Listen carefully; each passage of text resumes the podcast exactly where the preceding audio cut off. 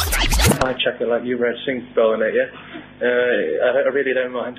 You hit me once, I hit you back. I He's bowling like my Auntie Annie when she'd had too much sherry to drink. Played over my head, then I set fire. मैंने beta, बेटा बेटा होता Hello and welcome to a new episode of Pie Chuckers Cricket Podcast. This is Vivek along with my fellow Pie Chuckers, Sai, Shivam, and Sumer. Now, it has been over 100 days since we had our last game of international cricket.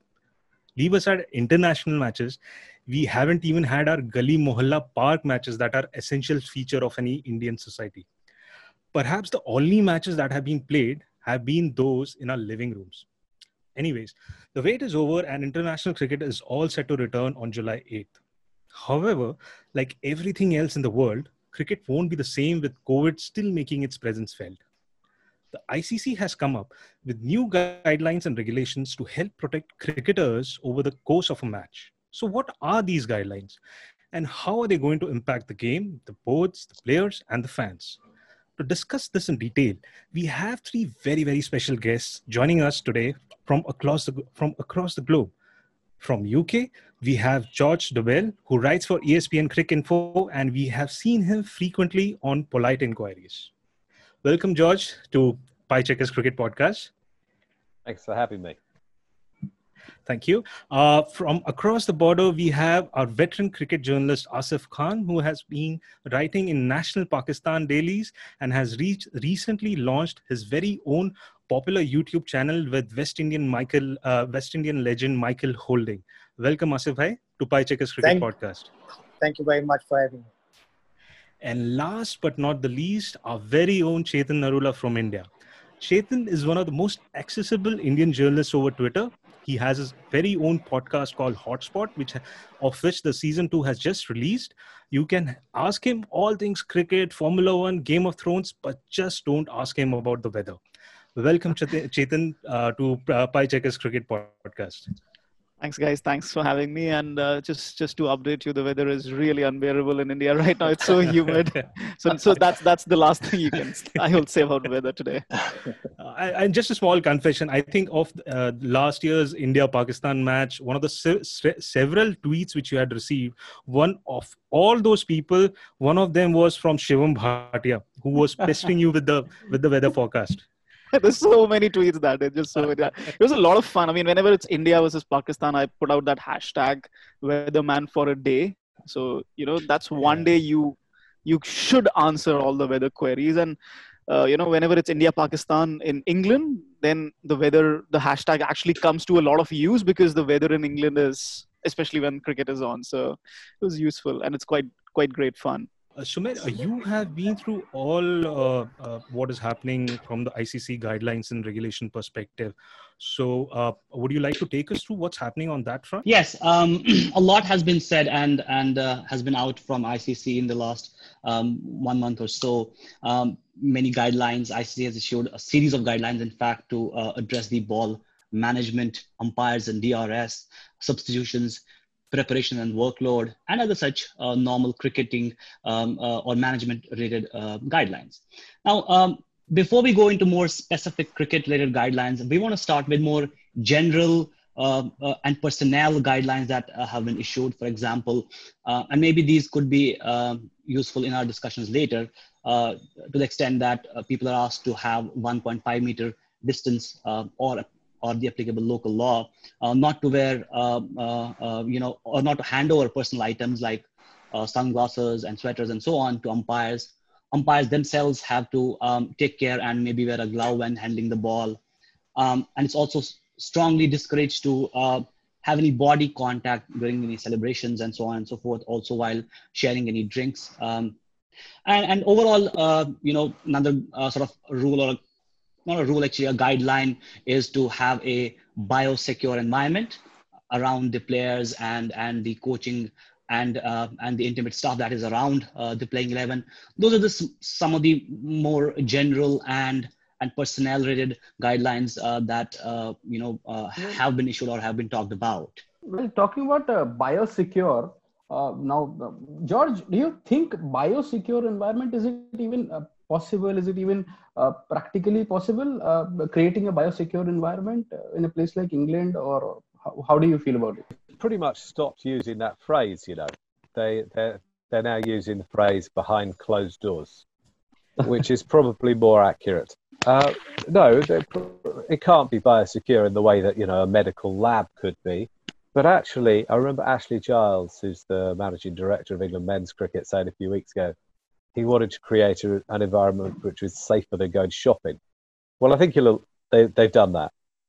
Uh, okay. and, I, and, I, and, I, really do think the, um, the test series between England and West Indies uh, will probably go ahead. And that bubble is probably one of the most healthy places in the UK right now. And, and for that reason, I can sort of understand the Pakistan team seemed to want to get to the UK as quickly as possible, didn't they? Um, uh, obviously, what was it? 10 of that touring party have tested positive COVID at this stage. And the others, I think, are flying out in the next 24, 48 hours. So I, I can understand why they're doing that. And I actually think they've done a really decent job of it so far. I know we haven't had any cricket yet, but it's uh, it was a monstrously tough challenge and I think we are going to have some cricket. I think I'm going to be there, by the way. Um, the, the demands are quite onerous for the players in particular. Uh, they've all bought into it. Fantastic. Um, I think, you know, credit where it's due. They've done a really good job, and I applaud the West Indies and Pakistan for agreeing to come to the UK at a time when news reports might have made that seem quite an intimidating proposition. So I, I hope that the, that the ECB and everyone in England are very respectful and grateful to those teams for coming. So they're sure doing us a favour. Given that we've talked about the biosecure environment, uh, Asif bhai, uh, do you feel that uh, ball management uh, that uh, ICC has said that uh, there will be no saliva usage, they can only use sweat, and then they've also said that uh, there'll be two warnings that will be given. They've asked the umpires to be a bit lenient to start with, but then there is a five run penalty post uh, two warnings. So, Asif, bhai, do you think uh, the saliva ban was even needed given the biosecure or the closed doors that like, George mentioned? They're talking about. Do you think uh, biosecure uh, bubble is there? Then saliva ban was needed. This this particular point is actually a point of concern. I was having a word with Michael Holding, one of the finest bowlers you all know. And when we talked about this biosecure environment that was coming up, I'm talking about May.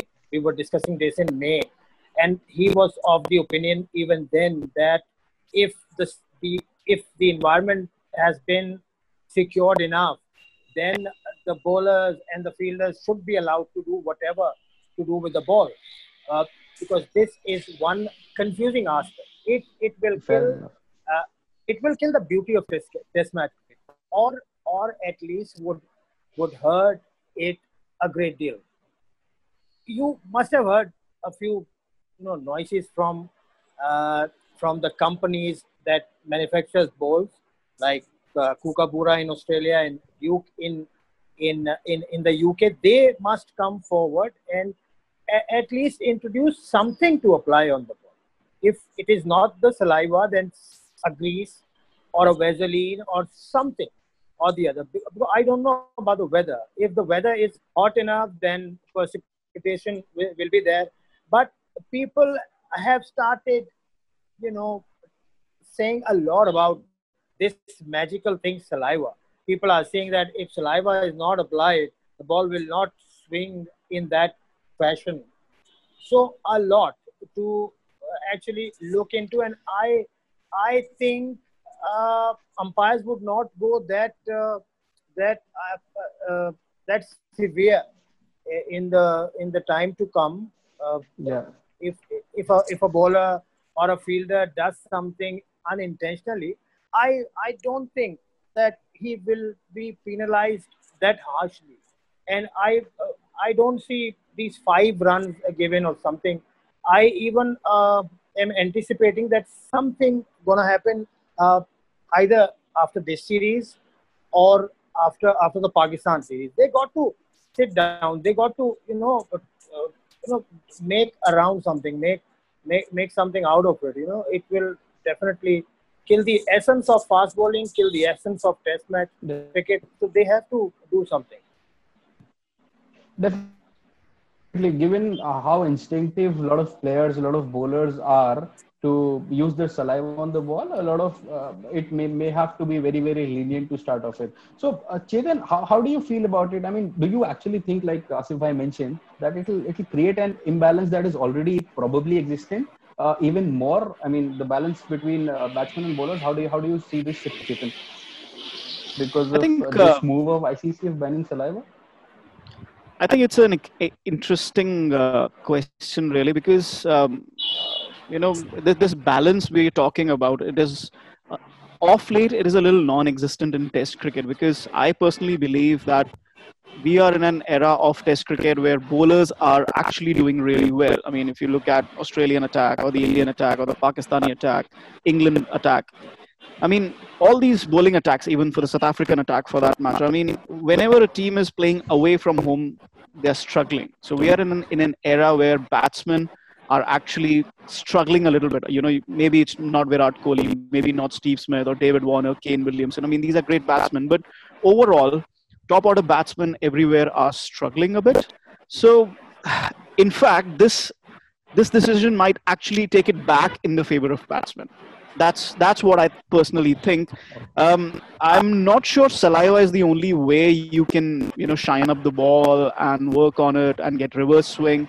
And I mean, it's not just about reverse swing, is it? I mean, there's conventional swing in England.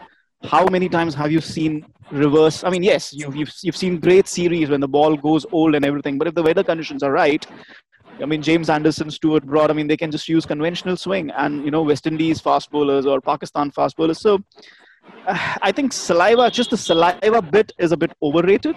You can use a bit of sweat. You can just shine one side of the ball. I mean, players work so hard on the ball uh, that their kits go red. I mean, it just can't be saliva. It just can't only be saliva. But having said that, if the authorities do feel that you know that we need an external um, something to rub on the ball. Maybe they should come out with uh, you know something uh, like a Vaseline or something that can be used uniformly across all international cricket for a particular period of time, say one year or two years, as long as this uh, this saliva ban is there. Uh, but apart from that, I think it's this this whole talk about just saliva being so instrumental in reversing the ball. I think that's a bit overrated. May I come in back in here for a second? Yeah. Okay. I think um, Yeah. one of the things that might be important to remember that in England anyway, the um, agreement to restart the game has been made in conjunction with the government. So Okay. I, I think it would be a mistake to think of the game as deciding these regulations entirely. And it is the government who have a problem with saliva. So okay. I don't think the game would restart if they use saliva. And personally, if I'm looking ahead to the future of cricket, I think this might be a game changer in the term in terms of I don't particularly see this virus going away quickly. If it does go away, it might well come back in a slightly different form. We may have to say goodbye to saliva. It might be the end of it. It's just gone. So uh, they're going to have to find other ways. Fair enough. So And, and, and sweat is absolutely fine. The Duke's ball will swing both conventionally and reverse with sweat and just hard work. Um, In fact, um, just if I can just add on here, George, if you, uh, I mean, last year when, uh, not last year, last to last year when India were touring England and uh, Ravi Ashwin had a good, I I wouldn't say he had a fantastic England tour, but he had a good, good England tour. And one of the things that actually he said after that England tour was, let's make Duke's ball the the ball throughout Test cricket. Let, let's let's do away with SG ball and the Kookaburra and everything. So if you use the Duke's ball, whether you're playing in India, you're playing in Australia or England, if you work hard on the ball, there's conventional swing to be found. The ball is going to do something throughout the innings, throughout the 90, uh, 80 odd overs that it's available. So I think that could be one of the solution because, um, and, and George is of course right, that it's the government who said that you can't use saliva. And I'm personally of the opinion that uh, once cricket restarts, everybody would want to restart cricket, seeing how it has been restarted in England, which is a very, very crucial thing. So if it is not being used in England, it probably won't be used in India or Australia. I mean, the same rule would apply everywhere. Fair enough. Now, George, since you mentioned that you you do not see COVID going away too soon, and it is there to last, and and you you don't see this change uh, reversing anytime soon. Do you think pink ball, as a as a matter of fact, gains uh, too much importance now, or or should Test cricket move primarily to ball cricket now, uh, given that it continually swings and helps bowlers? Um, well, I should say I'm no expert on the health side of things, but all I would say is people uh, do talk about uh, finding a vaccine with, um, as if it's just going to happen. And haven't people been looking for a vaccine for AIDS for 40 years or something and haven't found one yet? So I, am no expert. I'm a cricket journalist, you know, but I, I, I wouldn't presume that everything's going to go back to the way it was. I, I think you know, what do I know? But it is possible that life's changed forever.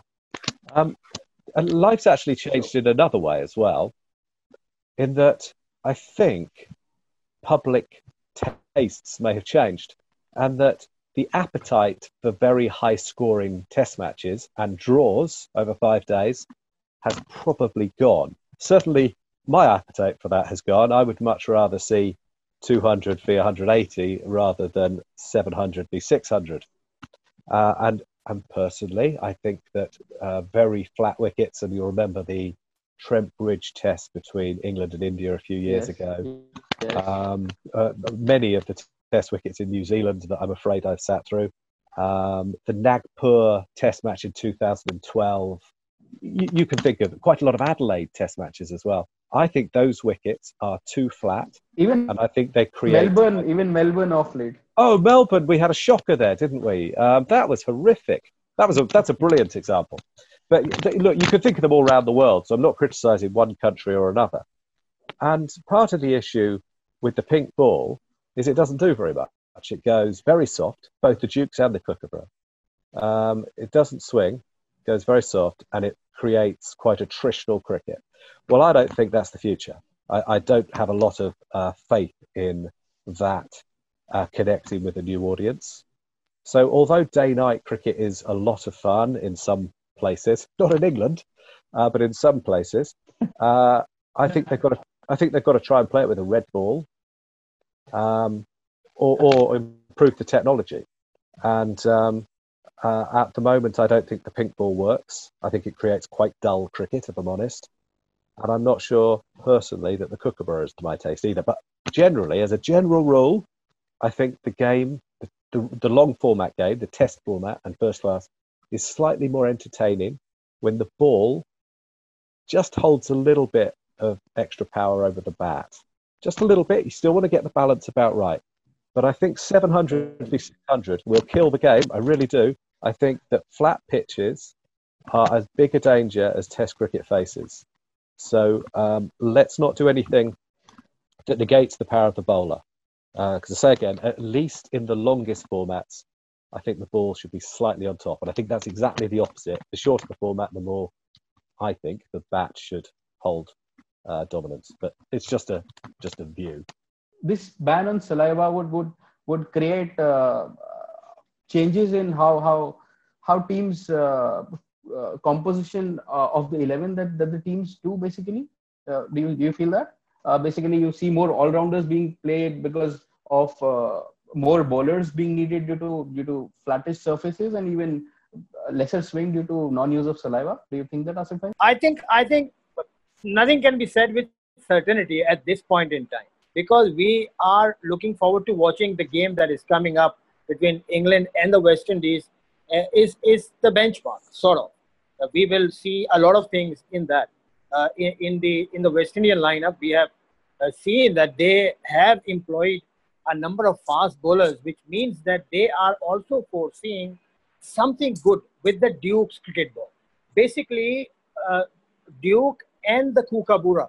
Then uh, there will be a quarrel between these two manufacturers will start. And Duke, as George uh, you know very well know, that Duke is Duke because of the pronounced seam of it. And because of the, that seam, it gives this much assistance to bowlers like James Anderson. That's why he has had 80% of his wickets on those wickets. uh, on those those surfaces. So this is a very good debate that should we uniform uh, the use of ball or the type of ball, but it will then create a sort of a, a rift between two giants of of manufacturers like like uh, Kookaburra and uh, Duke and all. Moving on, I think uh, George, do you think this was this was a good time to legalize ball tampering? Um, that's a good question. Uh, depends what you mean. I actually think the laws are pretty good. I, I think Okay. that um, I quite often hear players say, "Oh, the laws are a bit unclear," and I've asked them a couple of times, "Well, have you actually read them?" And I'm not. so, for example, do you remember when uh, Faf du Plessis got done for putting The mint gate? the, the mint. Look, it was pretty clear he was wrong. You're allowed to have a mint in your mouth, yeah?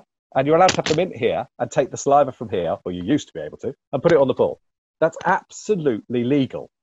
What you're not allowed to do is directly transfer from the mint. Now, the laws make this really clear. You just got to read them, really. Um, there are a couple of details which I think um, the umpires could look at again. I don't really see the problem with throwing the ball in on the bounce. To me, that takes a certain, a little bit of skill. In the same way that bowling scrambled seam crea- uh, uh, requires a little bit of skill.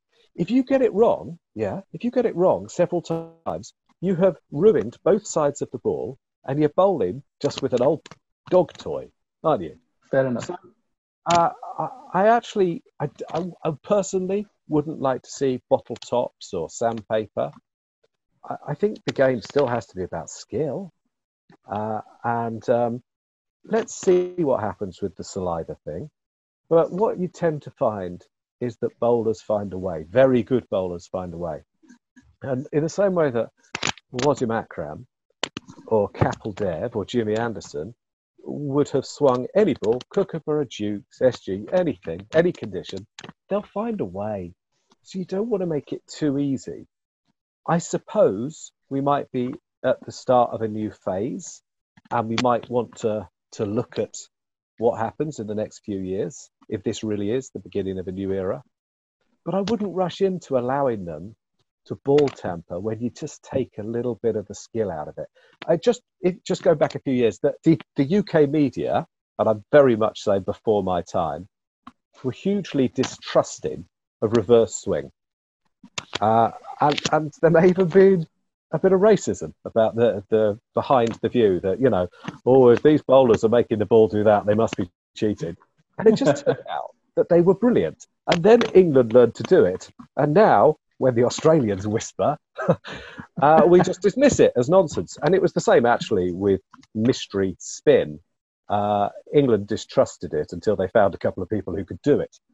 Uh, and, and I think that that, that logic uh, sustains for this area as well, which is that moving the ball, doing what people like Jimmy Anderson and Dale Steyn can do, is wonderful. Let's not cheapen it by making it too easy. Not, let- you know, let, let's see how it goes for a bit and not change something that's worked actually quite well uh, for 150 years or whatever. Uh, so let's just keep an open mind as we go forward, I think. Yeah, yeah. I'm, I'm pretty glad you talked about players not reading or not being aware of the rules completely. I mean, I read just yesterday, I think uh, that Ross Taylor confessed he wasn't sure or he didn't know about it that the World Cup final, if it was a tie, there was a super over, it was going to happen. I mean, he said, I just walked up to the umpire and, and I wanted to say good game, but then I realized that there is a super over that is to be had. So, yeah, definitely. You, you, you make a fair point there. I don't know. This is, there's just been a book published, which I've got here, about England's Okay. World Cup win. I haven't read it yet. I've just I've just been sent it, but I do know that during the World Cup, the, the final few minutes of the World Cup, Trevor Bayliss, the England coach, told me this. I think uh, one of the support umpires, can't remember which one. Well, I do. I remember his name, but I can't remember which role it was, so I won't name him. Told England the tiebreaker and got it wrong.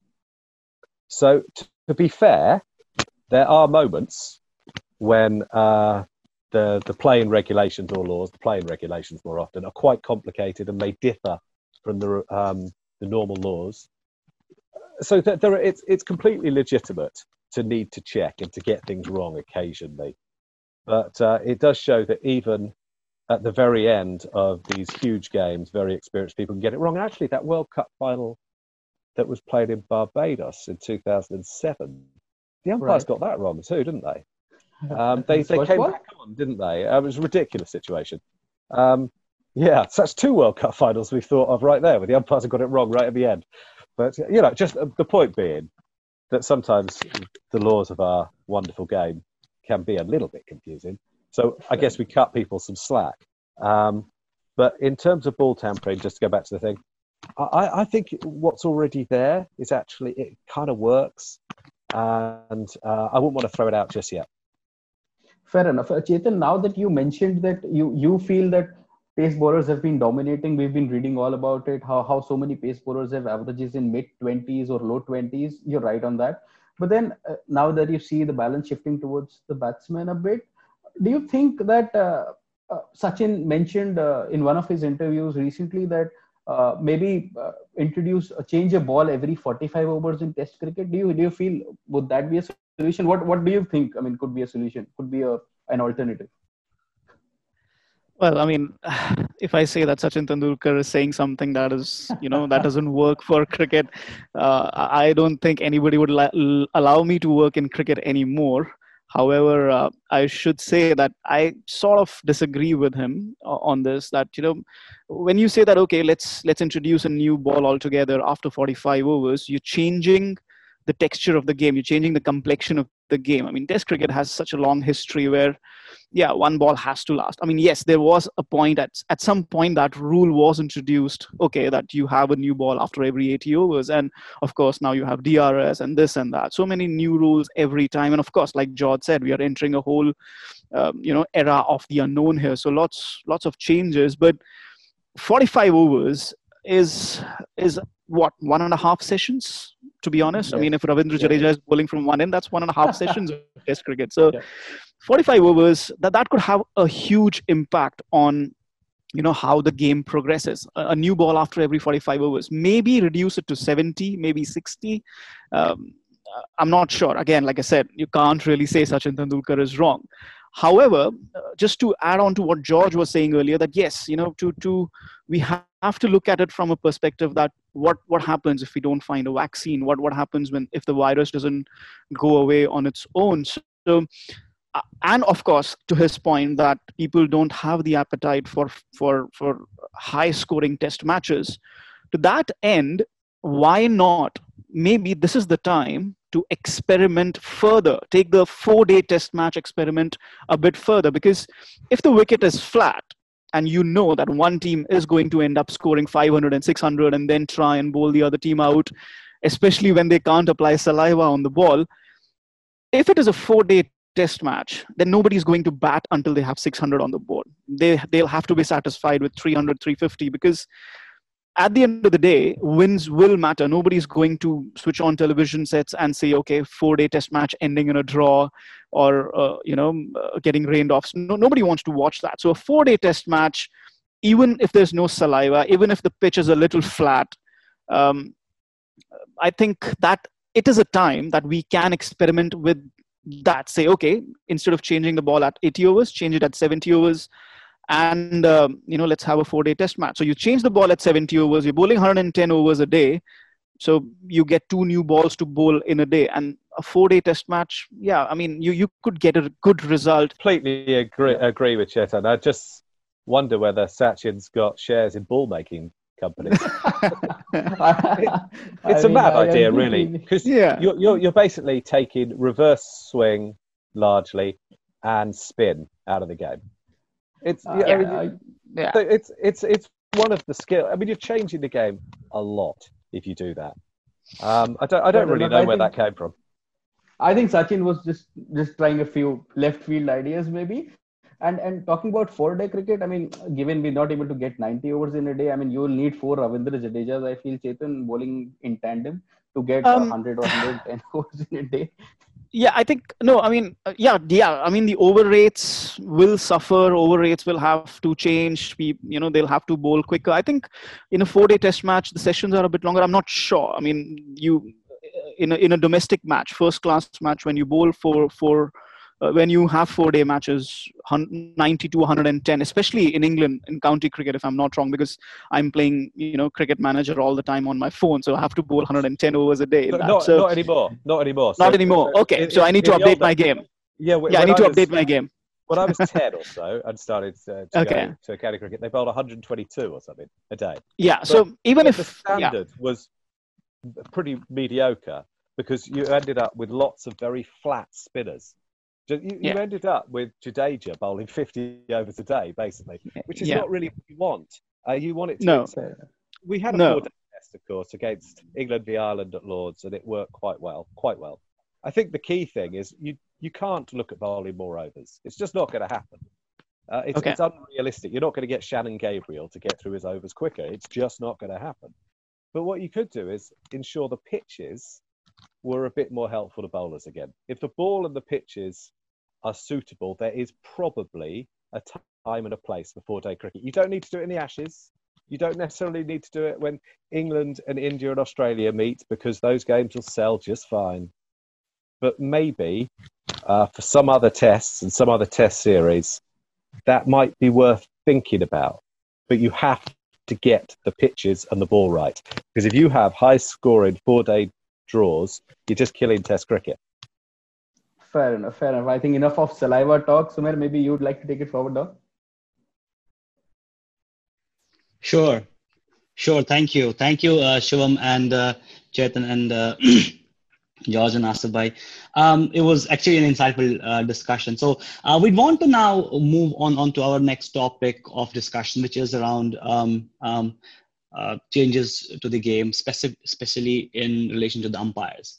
Um, so uh, you know the, the the guideline is to not mandate people having uh, non-neutral umpires. So basically you can have sort of uh, local umpires in the game and and do with it. Of course to uh, logistically make the game more um, you know easy to to manage.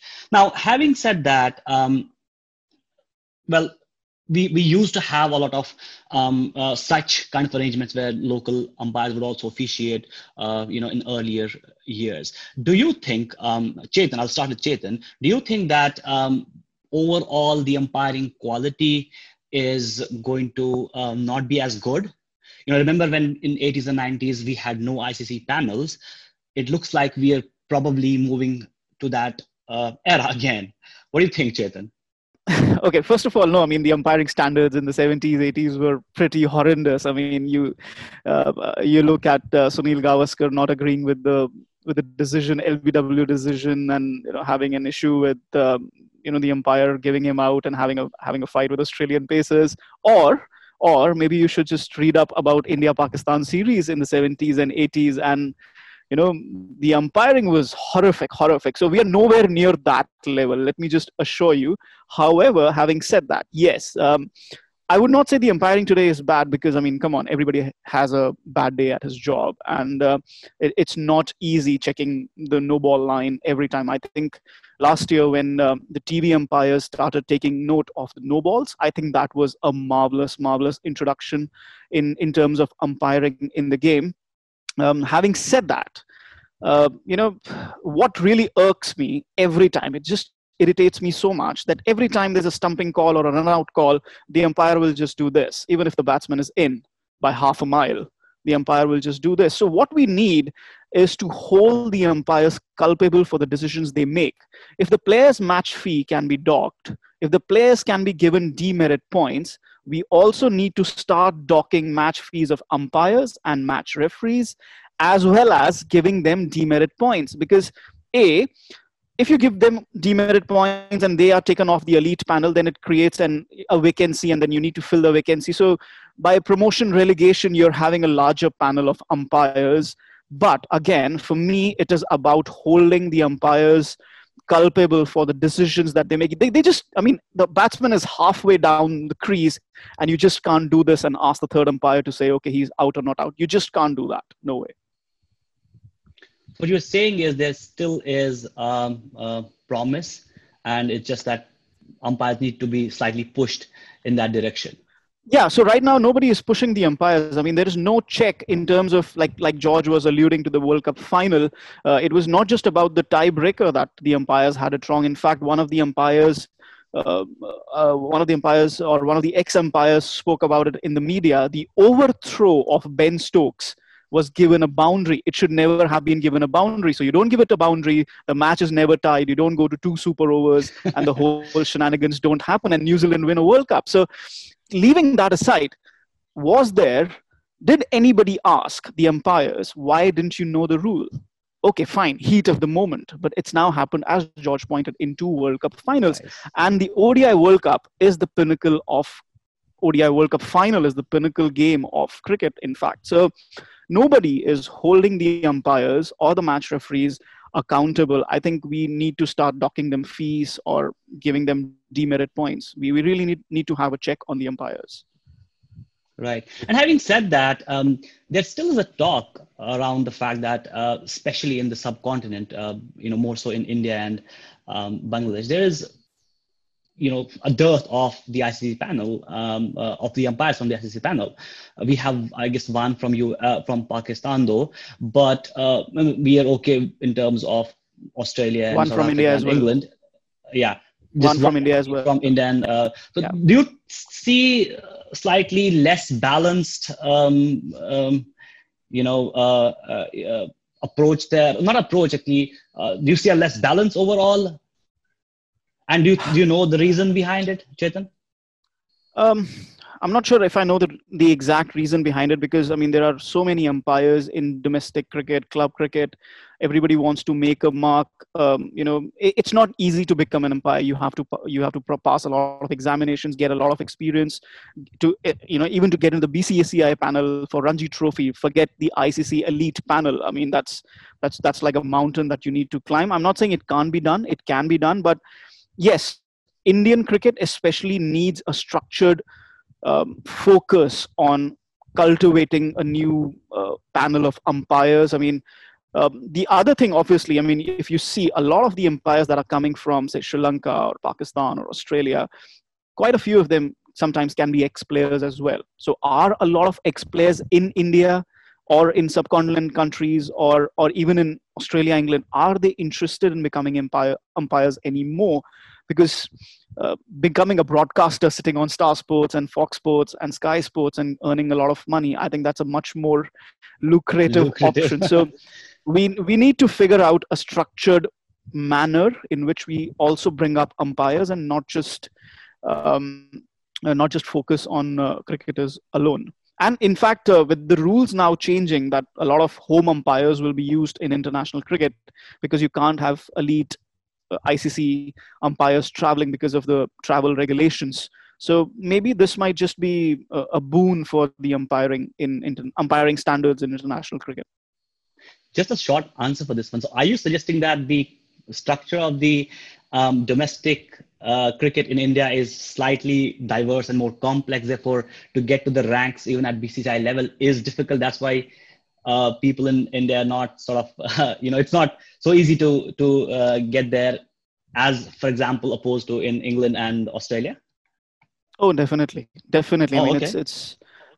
I mean, yes, we have what 20 25 teams in our ranji trophy structure but what what about the structure below that the club structure the college structure i mean it's a wilderness. I mean, yes, you have Australia. I mean, you look at Australia and England. Their their clubs, their club culture is properly defined.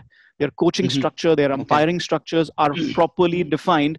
Today in India, anybody can open a cricket academy. I mean, especially if you're okay. a famous name. So, uh, coaching certification perhaps is not that necessary to open a cricket academy in India, or right. to just have a you know club going but if you look yeah. at Australia or England or maybe even South Africa for that matter, it's much more structured. And uh, I think uh, from a grassroots level, we not only umpiring but also coaching.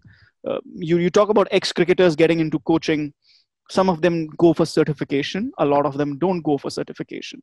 That then brings me to one more aspect of of this uh, guideline, which is uh, you know we talk about poor quality and so on.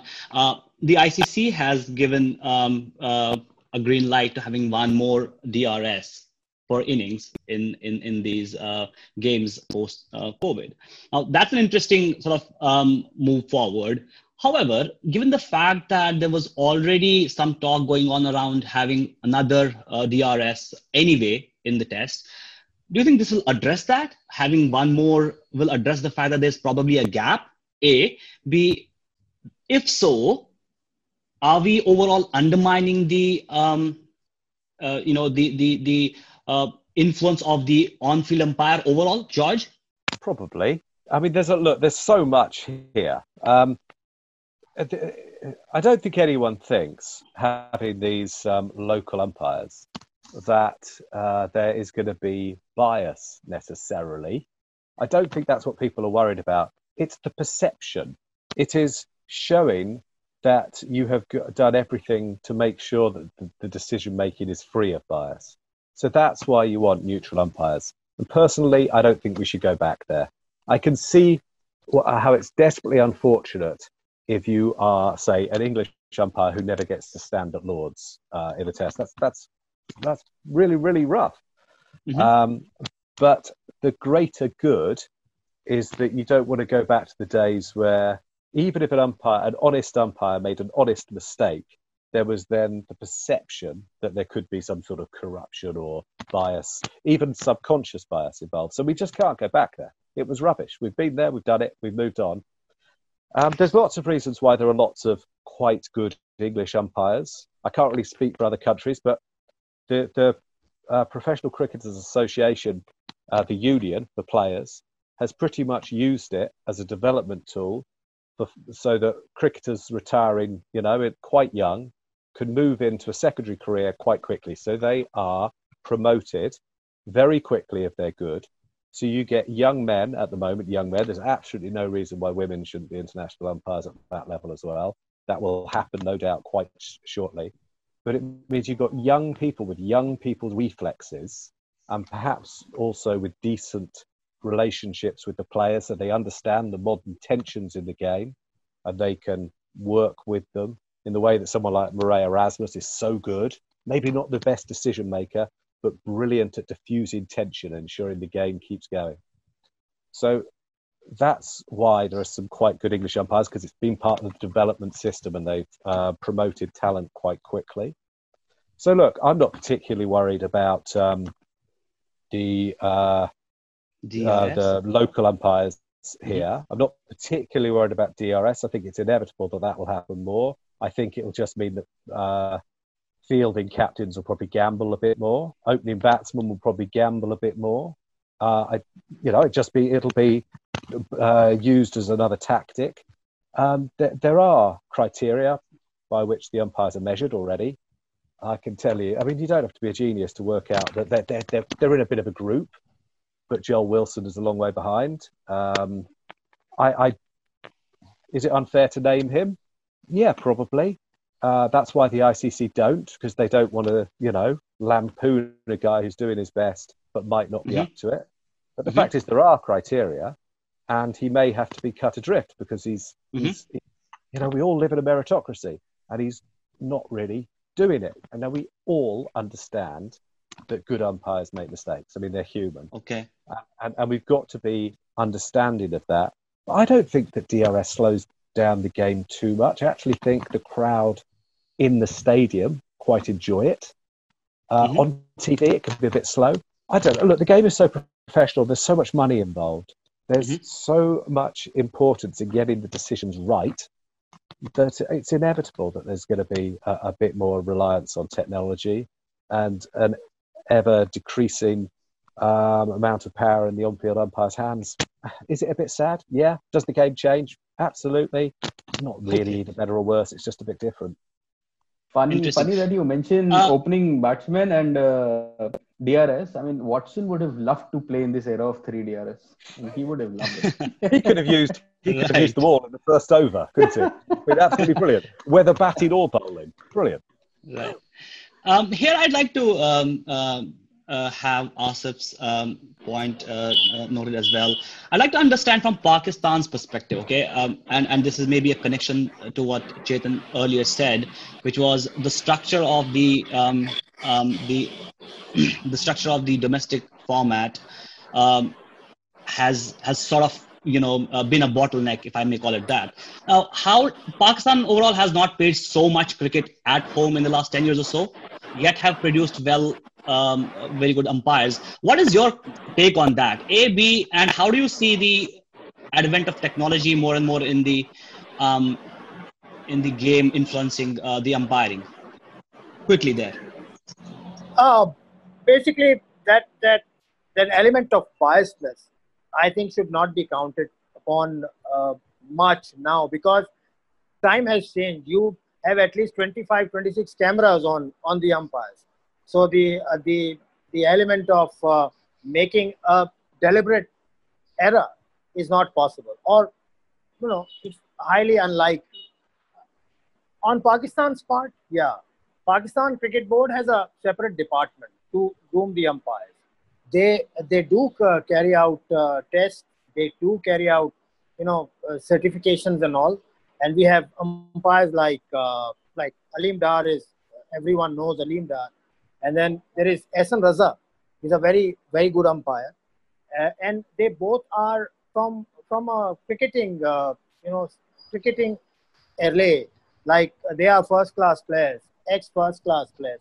So so people are going there. Young people are going there uh, in two fields. One is the uh, match referee field, and the other one is the umpiring field. People are in Pakistan are taking it seriously, but still, as compared to the other job, like somebody else mentioned that uh, you know holding a mic of a big broadcast is is something which everyone wants to do, but uh, everyone can't do that. So you know you have to do something else. But this umpiring is is uh, should be taken into consideration and should should be taken seriously by ex players by other players in in the Pakistan cricket setup. In the Pakistan cricket setup, as far as I know, because I checked the last time, uh, I think uh, you got to have uh, some sort of a cricketing background or a cricketing experience to enter this field.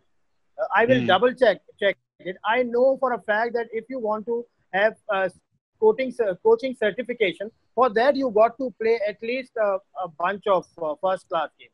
That I know, but is it applied on the umpiring uh, you know uh, aspect also?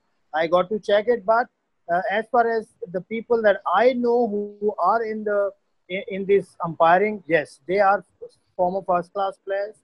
They are uh, uh, yeah, they are the first class players, former first class Mhm. players. But people got people got to step in, and as uh, Chetan was uh, mentioning about about the Indian Mhm. uh, first class uh, system, here in Pakistan, the number of games have shrunk.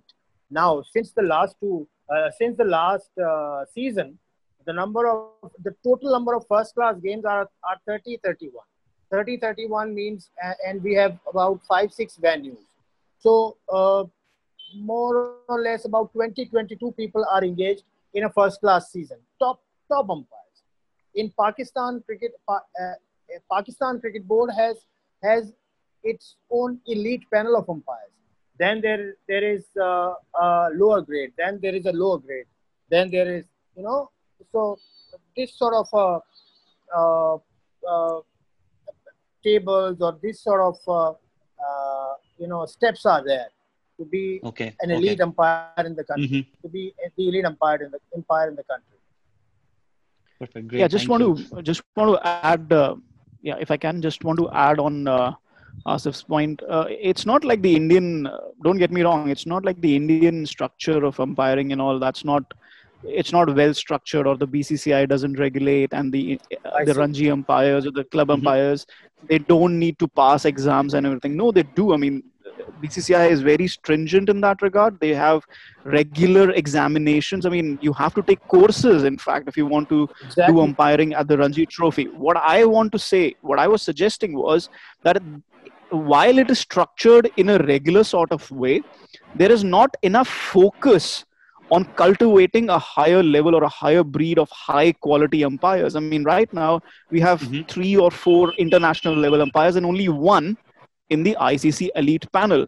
A country like India, which is fueling the world cricket economy, where IPL is the biggest showpiece in world cricket right now. The Indian team is the biggest eyeball grabber in world cricket right now. Why are there so few elite ICC elite umpires? So that's what I'm asking for a bigger focus on cultivating more elite level umpires. The structure is there in place. It is a very good structure. It's just that a little more focus, a little more spotlight, and make the umpiring job, you know, that people can aspire to. Not, not, not, not everybody wants to be an umpire, in, cricket umpire in India. Everybody wants to play cricket. Everybody wants to do commentary, become a journalist, want to, wants to do podcasts. Nobody wants to become an umpire. All right. Okay. So people uh, need to see umpire, umpiring as they would see batting in India. Okay, good. Uh, now that um, let's move along and talk about uh, a slightly um, a different aspect of of the post-COVID cricket, which is the substitution. Um, it has been um, um, said that uh, there will be a like-for-like substitution in in cases of COVID-like illnesses. Um, and it's uh, sort of uh, like a um, concussion kind of a rule. Uh, the uh, match referee will approve uh, such a change. Um, and my question is sort of general, but I'd start with um, George here. I, my, my, point uh, to understand is uh, how do you see the game continuing? For example, if a certain. I don't. I don't. I don't see it works. It doesn't work. The difference is concussion.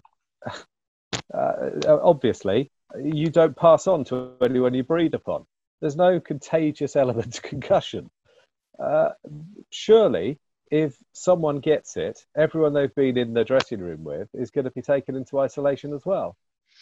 Right. So I don't. Okay. I, I, I just don't see how it works. I'm afraid if this happens, the game's over. So that's why they've been extremely cautious. Look, even as media, I think there are 12 of us written media who are allowed to go to these games. And uh, certainly in Manchester, no, it, everywhere actually. We're separated. Obviously, we've got two meters apart in the rooms. We're not allowed to use the press box. We're in a specific room. But in Manchester, we're two in each room, which means that if one of us goes down or even has a high temperature, um, only the other person has to leave as well. But anyone we've been into contact with would not be allowed to go in, would they? That, that's, that's how it works. You would surely have to go into isolation. I don't see them taking any chances. I just don't see how they could because, and again, remember, it's not up to the cricketing authorities; it's up to the government. Um, you know, it was the government who decided yes. that Pakistan won't be going to Birmingham, for example. It wasn't cricket. Um, so uh, I don't see that it's going to work. I, I, I, like the idea in principle, but uh, it is. Um, I don't know. I mean, unless I'm being really dumb and not understanding something, and Lord knows there's precedent for that. But I just don't quite see how it's going to work if, you know, at first slip says, I'm not feeling very well. They have the temperature taken, they have a fever. Surely the wicket keeper, second slip, they've gone too, haven't they? Or have I missed something? So unless you're going to allow half a dozen substitutions, and even then, they've been in contact with the umpires and the opposition. Doesn't work, does it? Am I missing right. Right. Um, interesting point. Maybe a related um, uh, question. So the advent of the 30 uh, minute rapid testing. So if that is available, and I'm not really very sure if it's um, available in the next um, England and West Indies. Is maybe George, you have some information about it?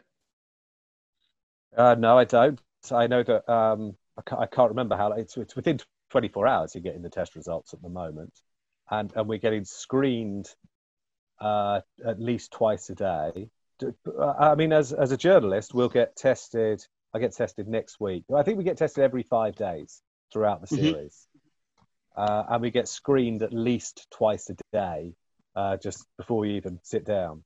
And that's, I mean, I, am all for it. Uh, I, I, feel uh, very fortunate uh, that they've let us in, actually, and also very fortunate they try to look after everybody. Uh, and the bigger picture is that to get the game on and to retain any sort of um, financial credibility, going forward. They have these games have to be played. Um, we have to jump through a lot of uh, hoops, and that's absolutely right.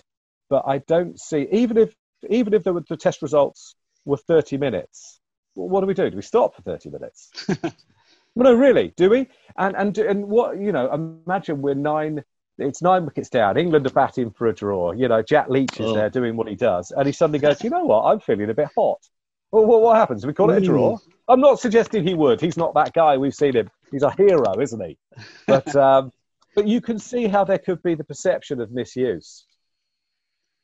Interesting. Anyway, very interesting. I, I, I'm, I'm open minded. They seem to have thought of an answer for everything so far. I genuinely think I'm very critical of the ECB very often, and very often with good reason. I could not praise them enough for getting this on in the current circumstances. You know, things in England have not been good. There's a lot Yeah. of cases, quite a lot of people have died. I mean, 50,000 or more people are dead. It's a big deal, yeah? And, and they've got international cricket on. They have persuaded people from the Caribbean, where there's some of these islands haven't had uh, very, very few cases, and they've got them to fly into England. It's amazing. So they deserve a lot of credit for that. But I don't see how this bit works. Right? And i remember there was already some discussion with with the uh, with the uh, medical committee and the icc's uh, cricket committee which is held by um, is basically um, uh, managed by uh, anil kumble. They already discussed this in the meeting and still uh, sense didn't prevail. That sort of um, i'm not sure what to call it but what do you think? I mean what happened that IC, icc could not really have a proper or a sensible guideline out there or did they just you know had a had a brain freeze or something You, asking me? yeah Uh, um, well, I, I look in a perfect world. That I guess there could be a scenario where it helps. So there could be a scenario where someone wakes up in the morning and doesn't come out of the hotel room and says, "Do you know what? I'm not feeling very well," and they decide that they can carry on the game. I mean, maybe. Personally, I'd Mhm. be surprised because presumably they've been in contact with people the day before, and I just can't see them taking risks. I mean, imagine Right. they said, okay, we'll take, say, Jimmy Anderson out of the attack. We'll replace him with, say, Chris Woakes. And then, you know, Stuart Broad goes down the next day and is dangerously ill a week later. I mean, that's not, they're not going to take that chance. So Mhm. uh, maybe there is an, uh, a, a potential situation where it could be of help.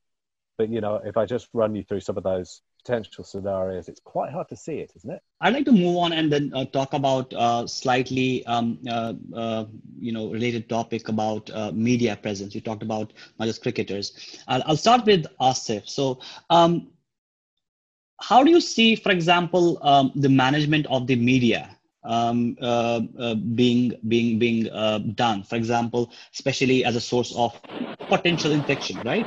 Uh, are there any enforcements, um, and, and maybe George as well uh, can comment on this? Are there any enforcements on the media front? Uh, what are you supposed to do and not do? Do you have some information uh, to give us around that? Uh, basically, what's going to happen there in uh, in England, I have no idea. But the rule is simple: everyone has to follow the SOPs. Everyone has to avo- uh, avoid uh, the chance of getting infected. This is the rule. A cricketer, media person, umpire, commentator, or whoever you are, you got to be looked uh, through the same lens, I would say, of, that security, of that biosecurity uh, apparatus which has been set up. This is for everyone, be it a cricketer, be it a media person, or anybody. George was saying that uh, in some cases only two people are allowed in a in, in in one room. So these are the these are the measures that uh, are to be taken. But the Right. forefront, uh, the the foremost concern is to get uh, safe. Perfect. Okay. Um, all right. Okay. Um, then um, about the media presence and and overall, uh, you know, uh, the the the the um, uh, the taste of the game. So because there are no celebrations allowed, uh, or at least there is no body touching, uh, no crowds specifically, and potentially less sledging, perhaps um, in the in the game. Now, is the final product that we will will watch in two weeks going to be slightly inferior, at least for people who are watching it from their TV sets inside uh, their homes? A. Uh, and also, uh, there have been sort of talks. So, because um, you know, there are people who like to have crowd behind them. You know, uh, has al- already already uh, talked a lot about it, um, and VK likes it as well. Um, I mean, I'm talking about Virat, uh, Virat Kohli. Uh, so, are TV broadcasters um, doing anything? Is there any, any um, initiative? And I know Sky has talked about having like team-specific crowd, um, you know, chants and so on and so forth. Uh, how do you see that impacting the game overall, especially for uh, for viewers who are also maybe for uh, people watching the game? Uh, sorry, uh, playing the game.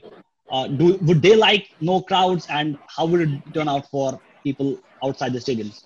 Maybe George can start, and then. Um, Right, okay. If, if, you allow me, if you allow me yes, to add please. something in that, Yes, basically, please. and and George George can basically relate to that that as well. George, do you remember that 2012 series, Pakistan versus England in the UAE 3-0? You remember that? Of course, I, I was going to say the same thing. Yeah, but we witnessed empty stadiums. So we have been witnessing that since I think 2009 to be exact. If you ask a Pakistani, so we have seen that all. We have gone through that all. It it will not uh, basically. I I think it will not affect that much. Players will be concentrating on the game, and they will do what they do best.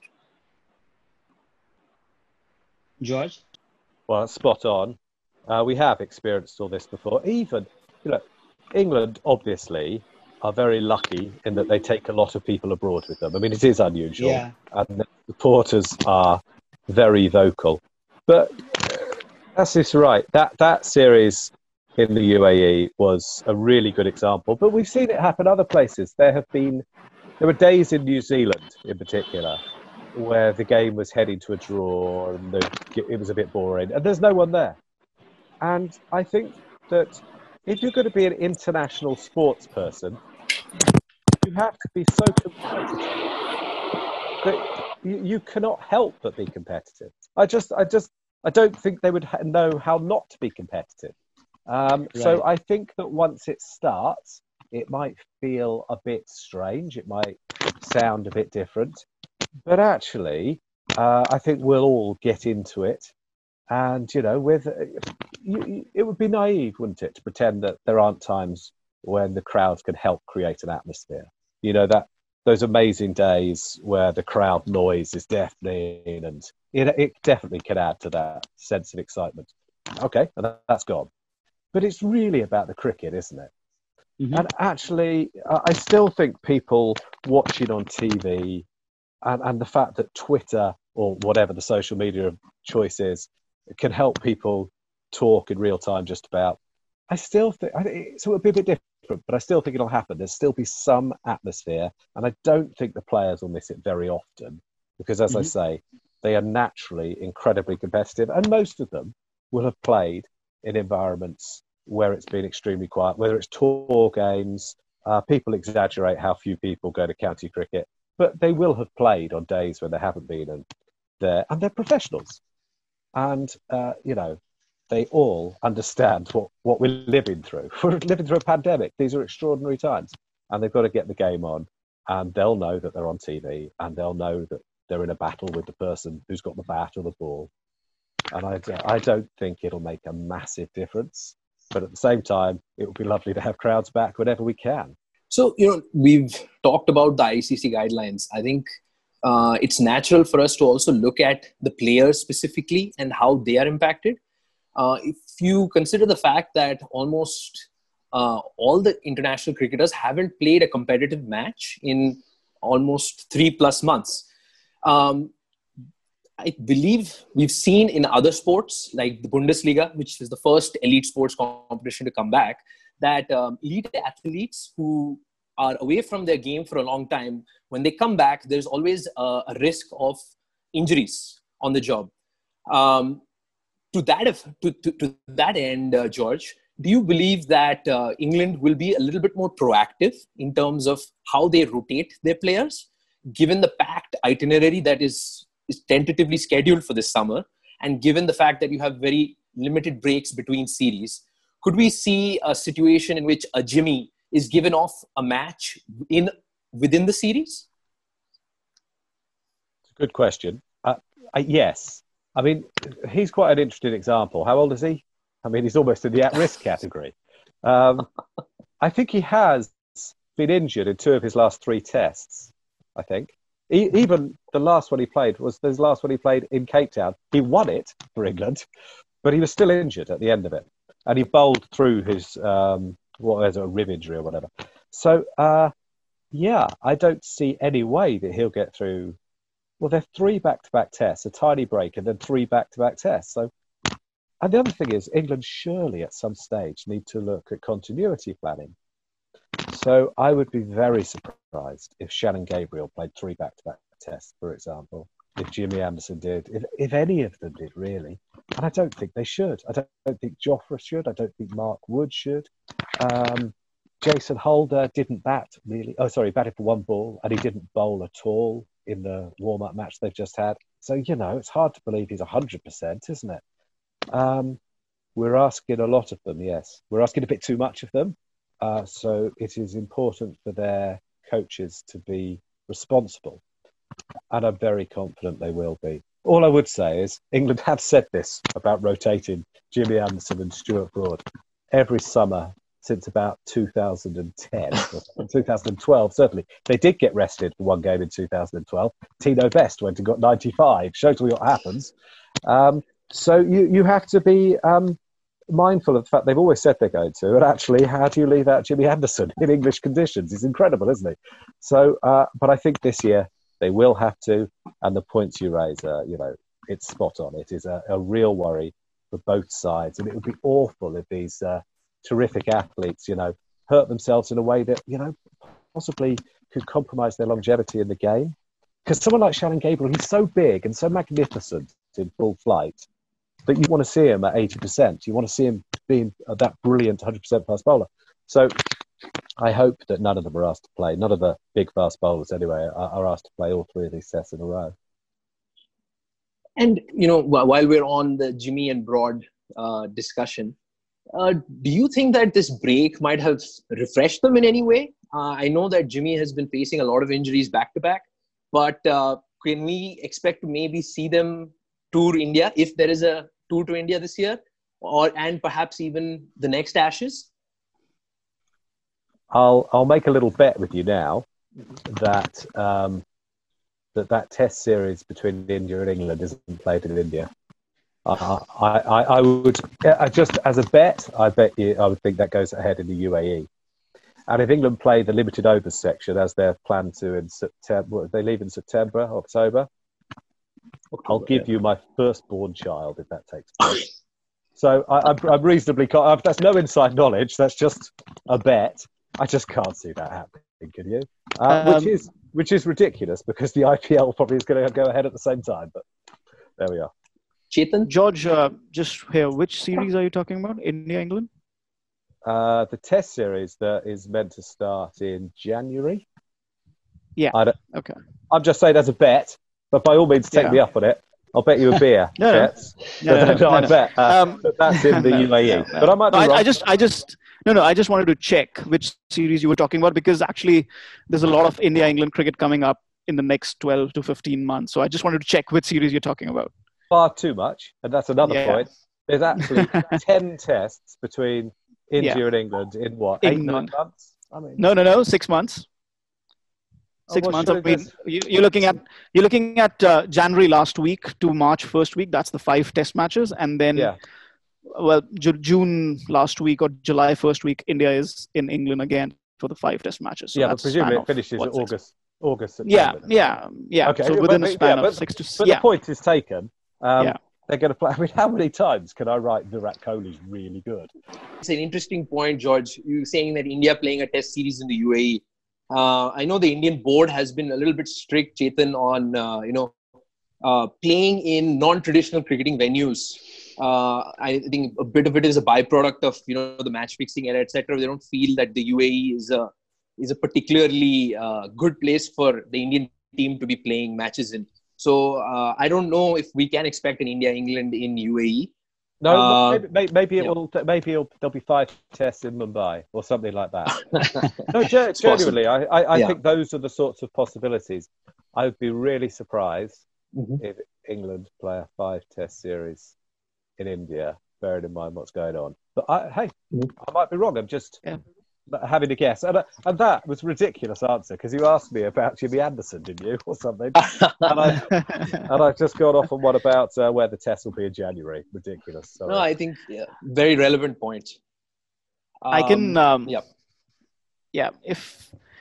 Um, yeah, I mean, George could be right here. I mean, uh, right now, I think every cricket board is searching for alternatives. Um, Sri Lanka is an alternative, UAE is an alternative, and I'm just talking about the IPL here. I mean, because why I'm talking about the IPL is because as good as what George is saying, um, yes, you need to plan ahead for the international fixtures. Let me tell you, the BCCI is not even thinking about it.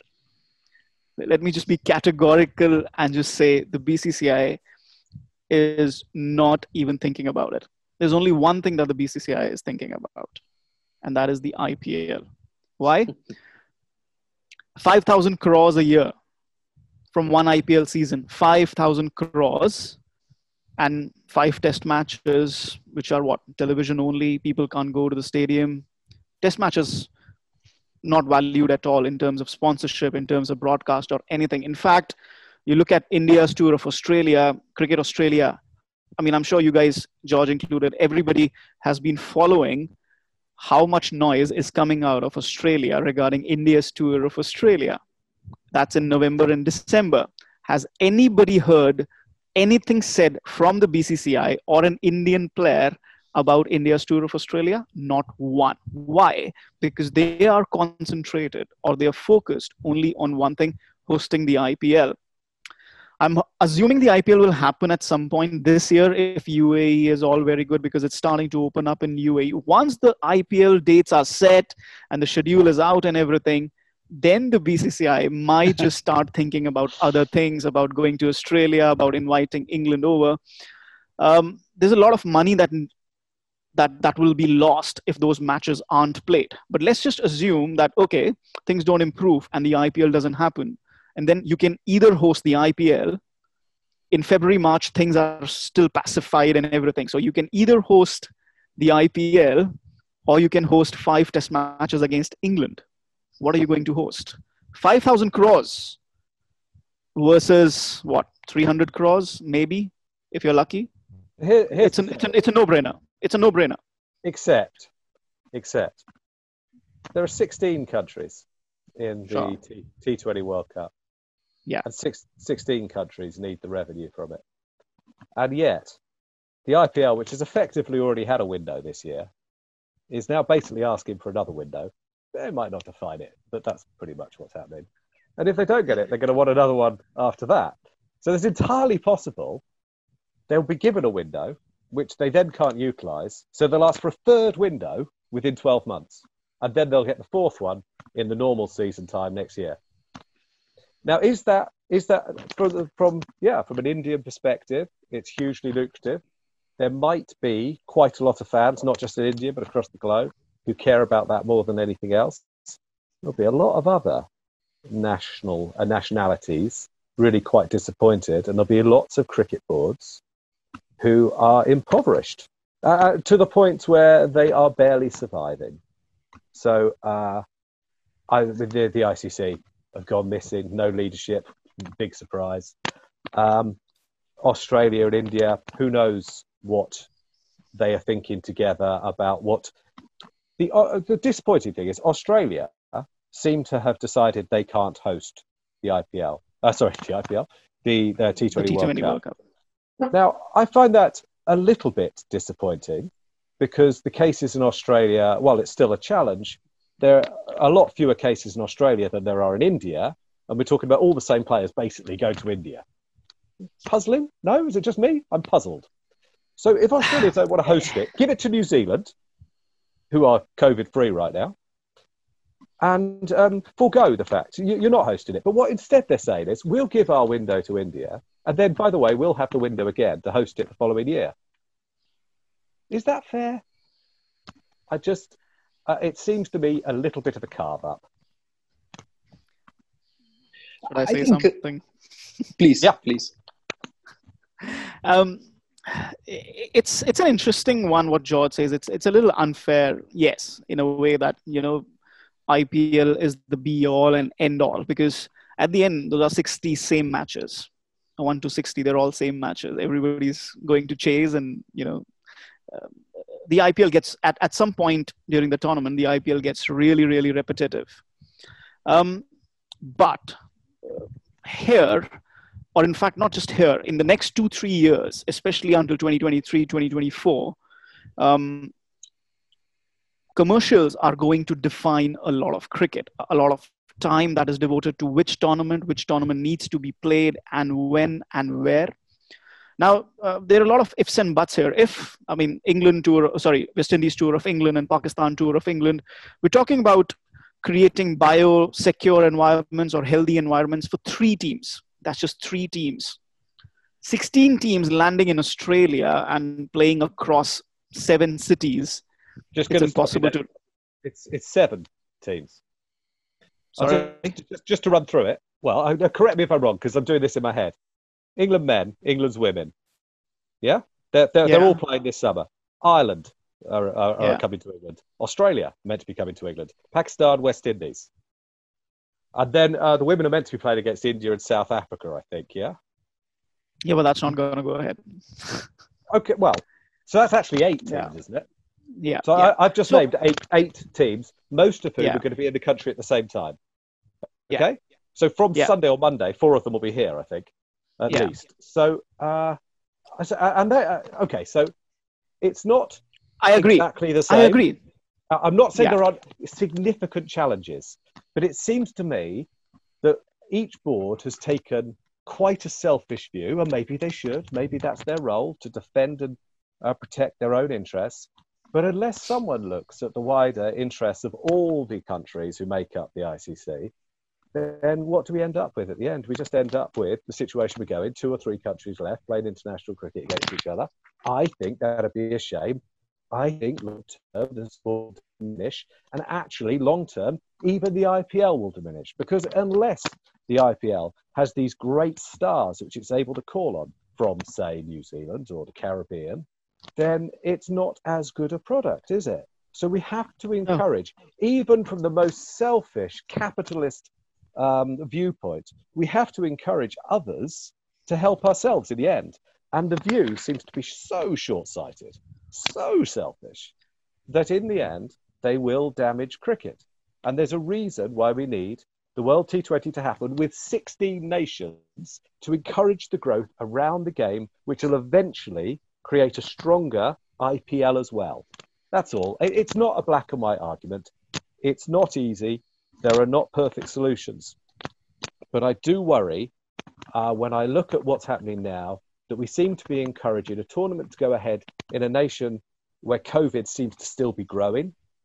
And we're saying it's not going to take place in a country or part of the world, in New Zealand in particular, where it seems to have been subjugated at this stage. So, uh, and the reasons I don't really believe are about health. I don't really Yeah. think they're even about wealth. I think they're just about self. Uh, and do I think that's right? Should I come on a, a, a podcast that is mainly going to be viewed by people in India and say this? No, not if I want a happy Twitter life. But you know, that's that's my honest view. it's not just about you know getting 16 teams into one country that's just the one aspect there's also the aspect that what happens to uh, uh, yes everybody is selfish i mean cricket australia doesn't want to host the t20 world cup they want to host india for five test matches instead because they're getting 300 million dollars out of it how much are they getting from the t20 world cup less than 70 million dollars No, they get masses. They want both. But let's be very clear: they want to do both. That's that's what. no they don't they've already okay cricket No. australia has already written a letter to icc that they cannot host this year Yeah. they want to host next year Next year instead. So they want to do both. They're not. They're not. no, they, they want, they want to do 2021. No, no, Yeah, they, that's they want. Earl Eddings has sent a letter to the ICC, Yeah. So which just clearly states, yeah, they want to do it next year, not this year. They want to do Right. both. Yes, But what is the both. priority this year? Yeah, they want to do both. Everybody, yeah, they, why would they give it away? But my question is this year, what is the priority? The priority for them is the Indian Tour of Australia, which gives them $300 million. So you can't expect the BCCI to send a team over first for the T20 World Cup, then send a team over for the Indian Tour of Australia, then, then invite England over for, for five test matches, and then in turn let go of an opportunity to play a tournament that's going to give you 5,000 crore rupees. That's just not going to happen. Because, yes, everybody's looking after their interests, but also the fact that a strong Indian cricket, a healthy Indian cricket, will be able to help out other nations as well. Over the next two, three years, short, short series of three ODIs and three T20s are going to be very useful for very, very different boards. India going to Sri Lanka for three ODIs and three T20s, going to South Africa for three ODIs and three, three T20s. Right now, four cricket boards do not have broadcast rights. Cricket economy is totally dependent on broadcast rights, totally and utterly. And four cricket boards right now do not have new broadcast deals and they will go bust if they do not get those broadcast deals. How will they get those broadcast deals? Is when India confirms their next tour. And that is how the cricket economy is going to shape up over the next two, three years. You just cannot displease India. Yes, it's unfair. The world is unfair. Yes, but right now, the game is in survival mode, and you just can't say, okay, the BCCI cannot play the IPL and we'll play the rest of the tournaments as it were, as they were scheduled. There's a lot of truth in that a lot of Yeah. truth in that, uh, and I don't think we're completely disagreeing. I'm just, but let's not pretend that Yeah, yeah. the these No, I agree. Not, they earn Yeah. quite a lot from playing in the World T20. It's very important to them, uh, and uh, or the T20 World Cup as it's now called. Uh, and it's just that my worry would be, I'll say again, that the IPL could end up with two, three, four windows within 14 months. And there is a price to pay for that for everybody else. And everyone understands. Look, everyone who loves cricket wants the IPL to happen. All the players want it to happen.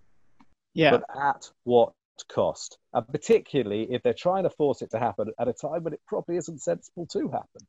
I don't know. We'll, we'll see what happens. But, but uh, and right around the world, people are really, really struggling right now. And uh, the world I don't want to disappoint you, George, but as things are going, and if they continue going the way they are, there'll be two IPLs, one in September, October, and one in April, May next year. So just be ready yeah, for well, that. that, that, that could easily happen, and- and, and that might Easily. force, could could accelerate the direction in which the game's going. And is that a good direction?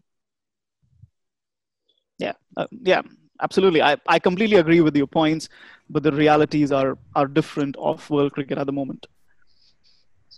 I think some very valid points made on the commercial aspects and the financial health of the game.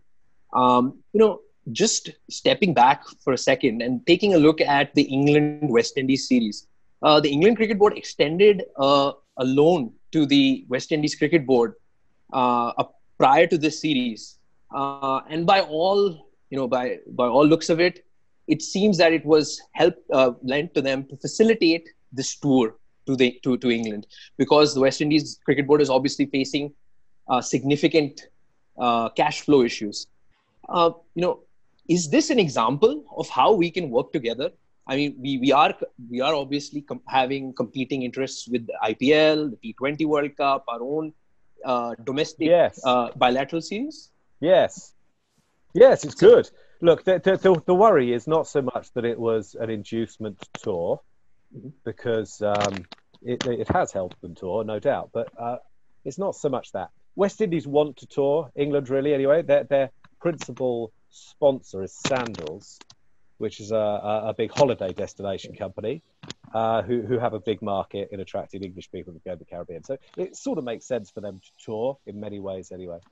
The, the worry was more, and the reason it was investigated by the ICC uh, ethics committee was in case it was an inducement to vote for the next chairman or the next chair rather. Uh, so that's why it's investigated, and that and that's a legitimate fear.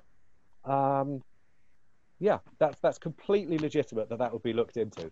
But do we want a situation where the bigger nations help the smaller nations, and that everyone sees it's for the greater good of the game? Yes. And and isn't it wonderful that Pakistan and West Indies again have come to or coming to England this um, English season to play? I mean, English cricket owes them a lot. It's not quite fair to say England wouldn't have done the same. I don't know whether they would. I I, sus- I don't know, but let's remember that England did go back to India after the terrorist attacks in 08, and they did go to Bangladesh in 16 when you know some people wouldn't have done. I, I suspect that if roles have been reversed and the England team and their families have been reading uh, the death toll, which is the uh, which is what it is in England in the Caribbean ahead of a tour, I suspect they wouldn't have gone, but I might be wrong. But if it means that England is more sympathetic towards the needs of these other nations, are more likely to go to Pakistan, which I think would be a brilliant thing to do, uh, then great. And isn't it great that they're working together? I applaud that, and I think it, it isn't it good for everybody. We're going to get cricket to watch on TV. That's great, isn't it? Absolutely. I think, um, you know, as a cricket fan, it's just great to see uh, something coming, something live to consume. Uh, it's uh, there's only so many uh, uh, YouTube videos from Robelinda that we can watch to sustain ourselves through this uh, shelter in place or lockdown. You know, just pass it. I'll pass it along to you know my co-anchor Vivek what are the potential windows do you see uh, of IPL uh, being conducted? Uh, I mean, like there are reports that peak may not reach in India till November. There are certain reports which are coming. So, are we looking at exploring at options like you mentioned UAE or Sri Lanka? Uh, uh, and to that effect, do you think it is possible to happen this year itself? Because there is T20 World Cup happening this year, and if it is not happening, then we have, as you mentioned, two T20 World Cups, then a 50 over World Cup, and then we have three IPL editions which need to be conducted. So, how do you see this playing out? Okay, I'm going to be shamelessly plugging my podcast here. Okay, so you can, so everybody who's listening to this podcast, including the hosts and George, everybody just go and listen to the first episode of my podcast, Hotspot. You know, the second season's first episode. The episode is titled "Is the T20 World Cup going to happen this year?" I can tell you the answer. Spoiler alert: Yes, the it's not going to happen this year. The T20 World Cup, I can re- give you a written guarantee, it's not going to happen this year. Um, it's it's a little complicated regarding the IPL. Um, first of all, let me just say that the BCCI, yes, you know, it seems very very turbulent. Uh, uh, in my podcast, you'll also get the reasons why the why the T20 World Cup won't happen this year, but that, that's a separate topic. Um, on the surface, the BCCI might seem a very turbulent organization because something is going on, something is cooking all the time. But beneath the surface, they have a very, very good administrative and operations team. Despite all the turbulence, the Ranji Trophy is never disrupted. The international matches, India's tours, they're never, never disrupted. All deals go through, all sponsorships, marketing, everything goes through, everything works clockwork like clockwork. So right now, I can tell you the BCCI has already prepared their contingency plans A, B, C for the IPL. They're already in place. Um, as regards to when it'll touch a peak, when the pandemic will touch a peak in India, I personally think it'll be somewhere in July, August, which will coincide with the monsoon season. November, I think we'll all be dead if it you know peaks in November. Let, let me be very honest. I mean it's it's such a frightening thing right now. Um, but yeah nobody can predict it. I think the bcci is genuinely looking to take the ipl out of india for the 2020 season and a couple of countries like sri lanka and the uae have offered to host it now there have been a couple of times when the IPL has gone outside India. Uh, 2009, the entire tournament went out, and then 14, when the elections happened, half the tournament went out. This is going to be totally different from those situations. Yes, the entire tournament will go out, but when it went out the last time, you needed people in the stands. You needed seven, eight stadiums. This time, you don't need that. Sourav Ganguly, the BCCI president, has already announced that this year's IPL will be a television only event. So, what do you really need? You really need only two stadiums. Once you get those two stadiums, you can have one match at one game, uh, one game at one stadium, and the you know you, you can have two matches a day. You can have all eight teams and the broadcasting team living in the same city. For example, UAE, Dubai, Abu Dhabi. You can play a game in Dubai, later in the evening you can play a game in abu dhabi. Next day play a game in dubai play a game in abu dhabi. So you can have two games a day. Overall in 30 days the entire tournament done and dusted. Let me give you a guarantee the ipl will happen this year. Possibly not in india. Possibly not in india but maybe in sri lanka maybe in the uae the, the options are being explored um, and there's a good chance the ipl will go outside india uh, for a third time Sure. And the uh, window, you you you you asked the window. Yeah. Uh, the BCCI is targeting September October uh, before the Indian tour of Australia. Uh, there's a you know George had mentioned uh, the ICC chairman's elections. Uh, it has a lot of bearing. The ICC chairman's elections has a lot of bearing on what is going to happen in world cricket, whether it's international cricket, whether it's the T20 World Cup, whether it's the IPL, whatever happens over the next 15 to 18 months, the ICC chairman's election has a lot of bearing on that. So the BCCI is waiting for certain announcements, but they can only wait so much longer. There will come a date when they will announce the IPL schedule. Sure, Chetan, but uh, what we are hearing from Pakistan is that Pakistan is adamant that Asia Cup has to happen which yeah. they have given the rights to Sri Lanka, and uh, they say they are. It's not going to have. It, it has to happen. It has to take precedence over IPL. So, uh, I mean, do you think it is going to play out like that? Um, it's a very simple question. I'm going to ask you a, a, a, simple question, and just just just bear with me. Yeah. Star Sports is the IPL broadcaster. Star Sports is also the Asia Cup broadcaster. 60 IPL matches, 13 Asia Cup matches, which will Star Sports broadcast? Tell me. You answer. I think pretty evident. Yeah, IPL has to be I, IPL in all yeah. the way. So, probably. so, so, so don't take me wrong. no, they can't do both. They can't do both, George, because if the BCCI doesn't send an Indian team, Star Sports, to the Asia Cup, and because they're all busy playing the IPL, Star Sports will not broadcast the Asia Cup. Simple as that. So that's your answer. I'm sorry to say this, Pakistan Cricket Board can say whatever it wants, but you know, right now only three things matter. When is when or if the T20 World Cup will happen or not? I don't think it will happen. When will the IPL happen? And then the dominoes will start falling in place. ECB is very lucky that a lot of their international schedule is not affected right now by what Australia is doing or what India is doing. If all of this had happened next year, when India is supposed to play in England, it would have been a totally different ball game altogether. Sure. Uh, a few, uh, couple of uh, more questions from my end, uh, Chetan and uh, Dobell. And uh, so uh, probably uh, the elephant in the Indian cricket, Indian cricket, if I can call that, Ravi Shastri has said that MSD, if MSD has a good IPL, you can see him in the Indian colors do you think that's that that's going to happen? Or we have the indian cricket team has actually moved past msd you're asking me? Yeah.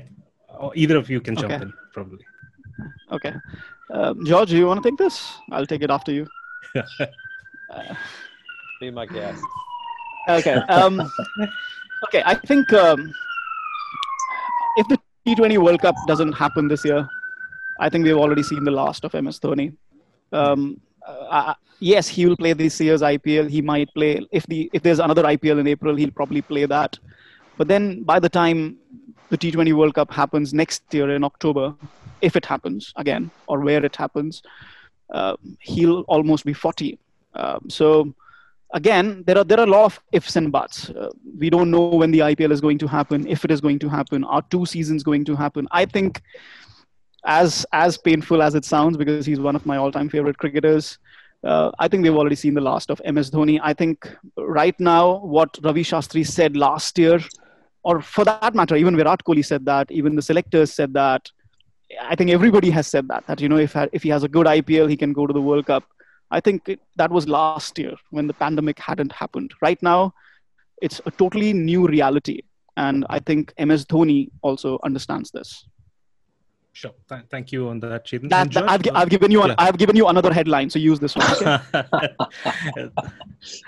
um, if if you change track and come to Test match cricket, and uh, uh, two questions on that front, uh, with so many uh, series being cancelled or rescheduled, what do you make of the present Test Championship cycle which is happening? Do you see uh, how how do you see it playing out?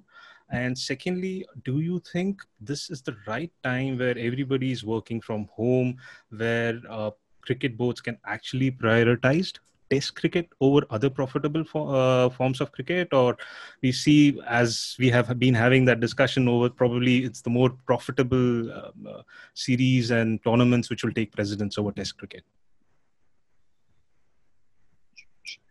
Uh, george if you could. Well Test cricket's profitable in the UK. Um, it's very profitable. It's actually, I think, it's still the most profitable form format of the game in England for various reasons. Uh, because the grounds are sold out. The grounds aren't as big as the grounds in India or Australia. But you know, you can get 20 to 25, 30,000 people, and they'll sell out almost every day of the summer. Uh, the broadcasting deal is still good for Test cricket, uh, and there still seems to be a big appetite for it. And England take a lot of supporters when they go away. You know, if England go to the Caribbean, they would routinely take six, eight, ten thousand people who spend a fortune. So it's quite a big deal uh, in some economies to, to welcome this number of people who are going to, you know, stay in hotels, eat in restaurants, and most of all, drink prolifically. So um, I, I, wouldn't diminish uh, Test cricket's financial viability at this stage, certainly in England. Now that's different elsewhere, isn't it? There's just no way around it. Uh, the Test, the World Test Championship was brought in. I mean, I, I, I think we all understand why, but it, it, it cannot work in this current cycle. There's just we, we can't get the games in. Uh, and I think that actually that's an opportunity because although it was meant to bring relevance to every encounter, I don't think it was particularly, I don't think the point structure was either simple enough or fair enough that it really worked. And I don't really, i have never been sure that it appealed anyway. I mean, I don't know, do, uh, did it interest uh, uh, uh, did it interest you? Did it? Do you think it added anything to the game? I guess we were all cricket lovers anyway. Did it interest you? Really? Um, for me, I think for me, I would have personally liked to have seen a, a, a, championship final where we were playing India versus Australia in Lords. I think that would just add something, another feature to the whole or, or viewing experience or uh, well, that, that would, but that would yeah. because yeah. for various reasons. One, it's a final. Two, it's yeah. a, a unique venue for both sides in a way, and you know they wouldn't have played each other there before. So by the time you get to the final, yeah. But what about all the teams that don't reach the final? Just, I, I don't think it was working. And maybe this is an opportunity to go back to the drawing board because there's no way we can squeeze the games we need into the cycle we have. So let's have another look at it, shall we? And um, it did look a little bit as if it were arranged to make sure that India were in the final. Did it not look as if it was arranged for broadcast revenue? And is that a good place to start? You, if you remember going way back, the Champions League, which was a decent enough idea, it didn't work because the regs of the competition were, were just unfair. And again, they were designed to ensure the Indian teams reached the final. Do you remember Mumbai playing Somerset? Somerset were allowed two overseas players, and Mumbai were allowed five. And they could, so before the tournament they said it was four, and then they said to preserve the integrity of the tournament they were going to allow Mumbai another one. Nonsense. And because of that, the credibility of the competition, which should have been all right, was undermined. And it's the same with this, really. Uh, unless unless you allow merit to find its own place. Unless unless you know disappointment as a supporter, God knows, growing up watching England and New Zealand, I had a lot of disappointment. Uh, you you never really appreciate joy. So if we sort of guarantee that every world event, global event, that Pakistan and India will play each other, maybe it loses a wee bit of that sort of precious, unique element. And maybe equally, if we try and uh, engineer a situation where Australia, England, and India play each other so often and play each other in this World uh, Test Championship final, maybe it, it, loses a bit of the excitement that it would have done if, say, Pakistan and New Zealand played. I don't know. I, I just, I just think you've got to allow sport to find its own level, and I don't think we've done that. Uh, Chetan, anything to add? I quite like the World Test, the idea of the World Test Championship, you know, playing it over two, three years or a year or six months or eight months, and then you have, you know, culminating in a, in a final at Lords. Um, I know BCCI wanted to host a final maybe in 23 or 25 at Bangalore um, in, the, in the summer months at Bangalore. So they, they even had those thoughts. Um, but uh, I did not like the format um, I don't agree with the with the notion that it was favoring India. It's just that India were playing a lot of Test matches immediately after the World Cup, and then they had a period, or in fact, this year they were not going to play any Test matches apart from two in New Zealand and four in Australia. So it allows other teams to catch, win, and catch up. I mean, um, so while I don't, while I disagree with that notion, but again, the format was really a very disruptive format. It was there was no uniformity in it. There was no. I mean, cricket doesn't really have many tournaments that have a uniform or a streamlined structure. But this one was really rugged. This one was really raw. The points system was not very equitable. So for me, it worked. Uh, the whole idea that you know there is a definitive. Everybody goes around saying pinnacle of cricket, pinnacle of cricket. But who's the champion? Who's really the champion? I mean, you're looking at a number one team anybody who's a number, world number one test team, half of their ranking points are from three years ago. So we don't really have a definitive test champion in that sense. So I think this time allows us or allows the ICC, if they can ever sit down and discuss this, to maybe recognize a proper format for the World Test Championship. Yes, let it play out over two years or three years, and then you have maybe two te- uh, two semifinals and a final, maybe a three week tournament or a three and two and a half week tournament in England or in India, wherever. Uh, but yes, you need to properly structure that format over two years. But yes, for next year, this this this cycle is gone. Forget the World Test Championship final next year. Just just just forget about it. Yeah. Got you. Um, just two questions, and then we'll wrap it up. Um, the first one for you, Chetan, is that um, you know I think one of the the most exciting tournaments this year, uh, and I know it's been a truncated uh, international calendar thus far, but um, the, the, the women's T20 World Cup was something that definitely captured the imagination of uh, fans in India, uh, and uh, you know. We, we've seen over the last few years that there's been progressive improvements in the Indian women's team, and now you know the common fan is aware of the stars in the game and who's the, who are the upcoming stars many saw this as an opportunity for us to plug in a women's IPL, just similar to what you have in the in in Australia with the women's Big Bash. Do you think that that is something that is still realistic? Uh, maybe it's just pushed down the line, or is it something that will be forgotten because that momentum which was generated might just dissipate with all of the breaks we've had? Uh, no, I don't think the momentum will be lost because uh, there will be more women's tournaments. Um, hopefully, over the next couple of years, there's supposed to be a women's World Cup, ODI World Cup in New Zealand next year. I really hope it goes through. Uh, because like george pointed out new zealand is relatively free and you know women's world cup they would want to push the game through um, i think the idea of the women's IPL has been pushed back a couple of years. Right now, there's just too much on the BCCI's plate to think about the women's IPL. I know for a fact that they were they were they were mulling over it. Maybe in a couple of years' time, maybe next year or the year after, we probably would have seen a four or five team IPL, uh, women's IPL. They they were really mulling over it. They're playing exhibition matches. Um, so it, it was really gaining momentum what the what the T20 World Cup, women's T20 World Cup this year did was give us a few new names in the women's team, especially Shefali Verma. I mean, personally, in my opinion, I think she could be the Sachin Tendulkar for women's cricket in India. I mean, a young, raw batsman, attacking, full of flair. Everybody likes her. Everybody wants to watch her. Everybody tune, tunes in when she's batting.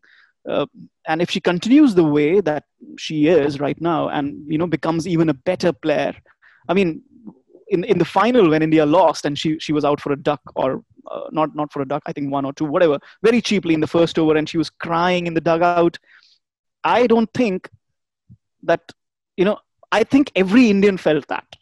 And i think that that feeling has never been there for women's cricket. And uh, i think um, while the momentum has dissipated just a bit, it has not been lost. We do have star players in the women's cricket. Um, over the next couple of years, it will develop. And then, if and when the ICC tournaments, especially the women's tournaments, happen again, uh, they will allow us um, to regain that momentum and push forward with. Uh, with, with the women's IPL because it has to happen for the betterment of women's cricket in India the women's IPL has to happen. George, some positive developments even from the England women's side. I believe uh, that um, the England women are now centrally contracted, and uh, you know any prospects for uh, the hundred or something or a tournament of that format being extended to the women's to women's cricket in England. No, no, I, I, it, it was already. It was that was an integral part of it. Uh, that was one of the perceived benefits of the 100. Look, I, I'm no fan of the 100. I just think it's an unne- uh, unnecessary risk. I don't mind it being played over 100 balls. I, don't, I just don't, I don't like it being played in a window, and I don't like it being only eight teams. Um, but uh, the, the the women's tournament is absolutely integral to the 100. So that yeah, the the ECB are pretty good in terms of um, they've tried to do the right things in the last few years. But one of the things that we've learned is that Australia are years ahead in women's cricket, and that's it's not just that they have uh, a freakishly talented uh, group of cricketers. It's also they've invested in it. They've invested in it hugely, and they've they've, they've led the way.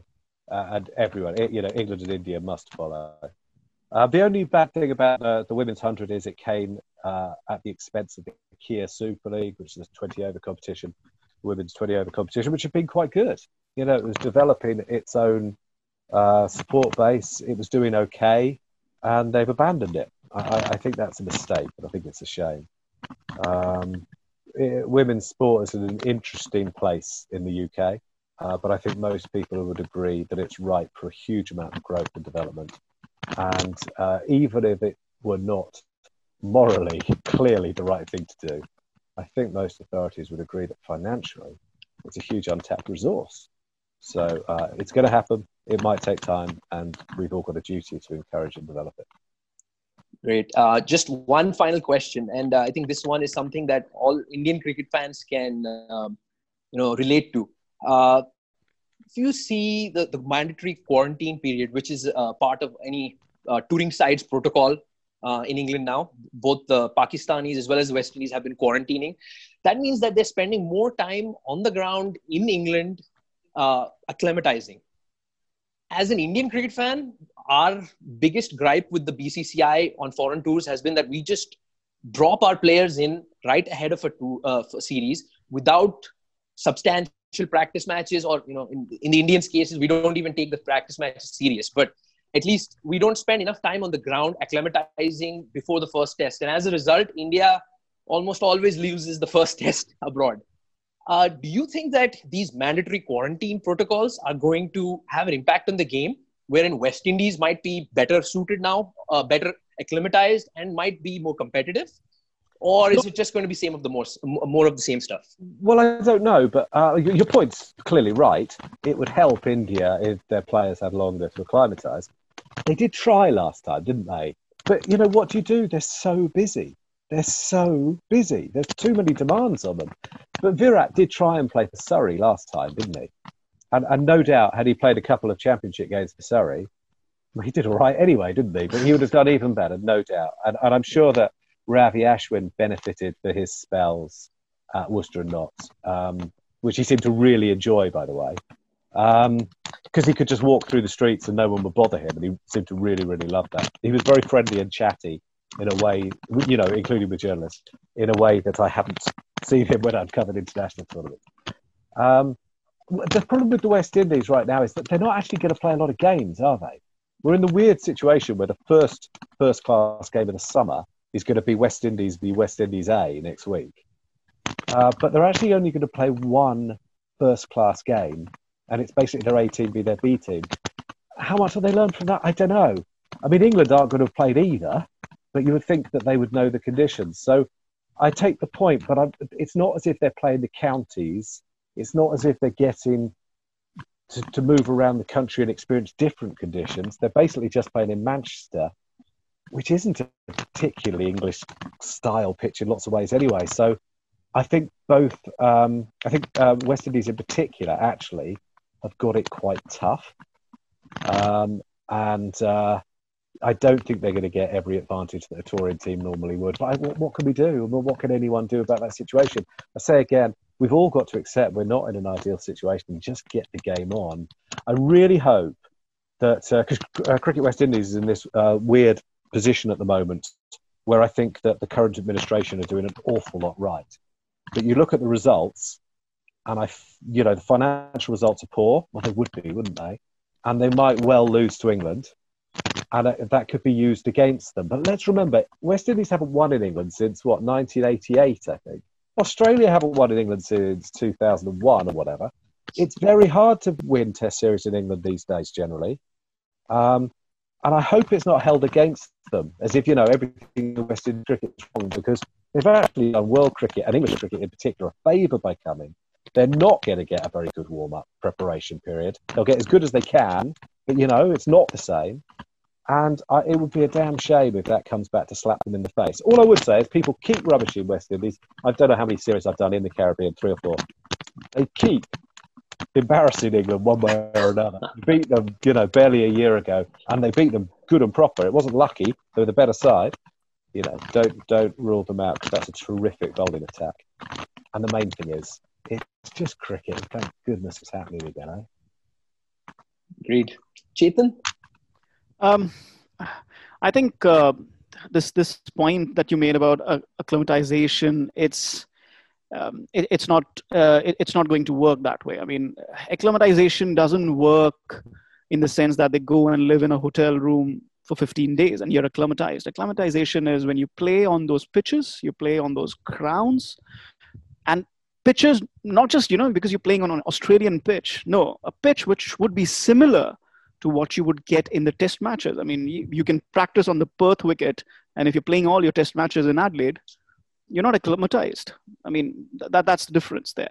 So just by saying that, okay, the Indian team is going there for 15 days ahead of the tour and they'll acclimatize, no, that's not going to work. What the Indian team will not mind is India A versus India B practice match because as it is, they don't really care about practice yes. matches. They they are happier. They're happier doing mid-wicket net practice. They're happier if Shami and Ishant are bowling to their openers, but in the middle of the ground on the match day wicket. So that India won't mind.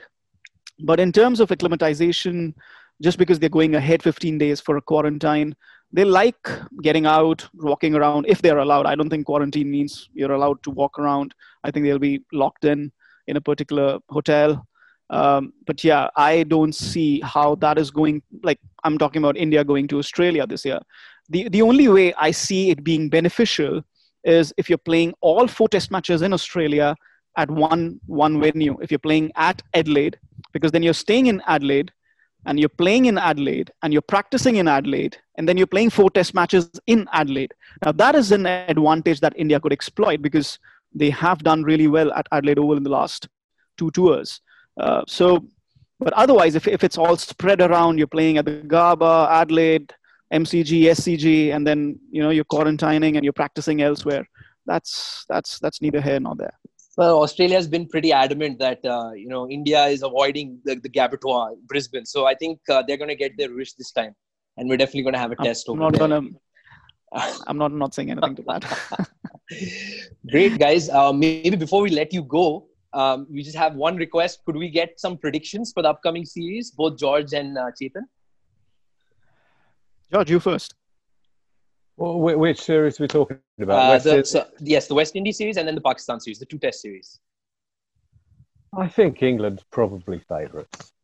Uh, home series, Duke's ball, Pax, uh, West Indies missing two or three would, would, players who would have been in their top order batting.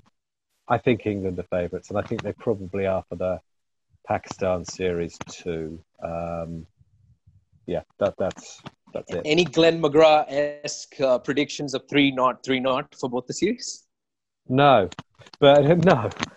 Um, but I, have given you a prediction. I think that mm. England India series, the series that should be in India, won't be, and I, I think it'll be in the UAE. But it might all be in Mumbai. I don't I don't know. I, I suspect it'll be in the UAE because TV matters. Um, there, there's my prediction, and also that me and Chetan, we're going to get a lot of flack on Twitter in the next week. oh yeah, yeah, and and I hope you don't use that that particular headline. I've given you many headlines today. Um, prediction time. uh, prediction time. Um, uh, I think England will win both Test series, uh, but I would really love for West Indies to win the Test series uh, against England, like they did in the Caribbean. Um, their bowling attack is so beautiful. That pace bowling attack. Uh, I think uh, Jason Holder is not given as much credit as the West Indies Test captain as he should be. He's uh, the West Indies Cricket Board has not made it easy for him. he's had an immensely tough job, and um, uh, I think he should be given a little more credit for uh, how West Indies have shaped up as as a unit, um, given their lack of resources or lack of commitment from star players towards Test cricket. I would really love to see West Indies win the Test series, but I think they will nick one of the th- three Test matches. Yeah, one of the three Test matches. That bowling attack is really fearsome because England they haven't had their summer right, summer of cricket, maybe a bit rusty. They've only started practicing a couple of weeks back. So the first Test in Southampton, if the conditions are right, and Southampton can be a bit wobbly under the right conditions. So you never know. Uh, I, I would really love to see West Indies win a Test match. I think the, the cricket romantics in all of us would uh, love to see a West Indies, uh, a resurgent West Indies team. but uh, on that note, uh, let's all look forward to the upcoming series. And I want to thank both of you as well as uh, Asif Bhai for Sure, joining us today. Thank you very much. Thank you Pleasure. for having us. Yeah, It's been a real Thank pleasure. guys. It's been a lot of fun. Thank you. Thank you, guys. Cheers. Thank you, guys. Bye. Cheers. Bye-bye. Thanks. Bye, See George. you, everybody. Thank you. Cheers, cheers. Yeah. Bye. I check it like you read Singh bowling it, yeah? Uh, I, I really don't mind. You hit me once, I hit you back. I He's bowling like my Auntie Annie when she'd had too much sherry to drink. played over my head, then I set fire. मैंने कहा बेटा बेटा होता है और बाप बाप होता है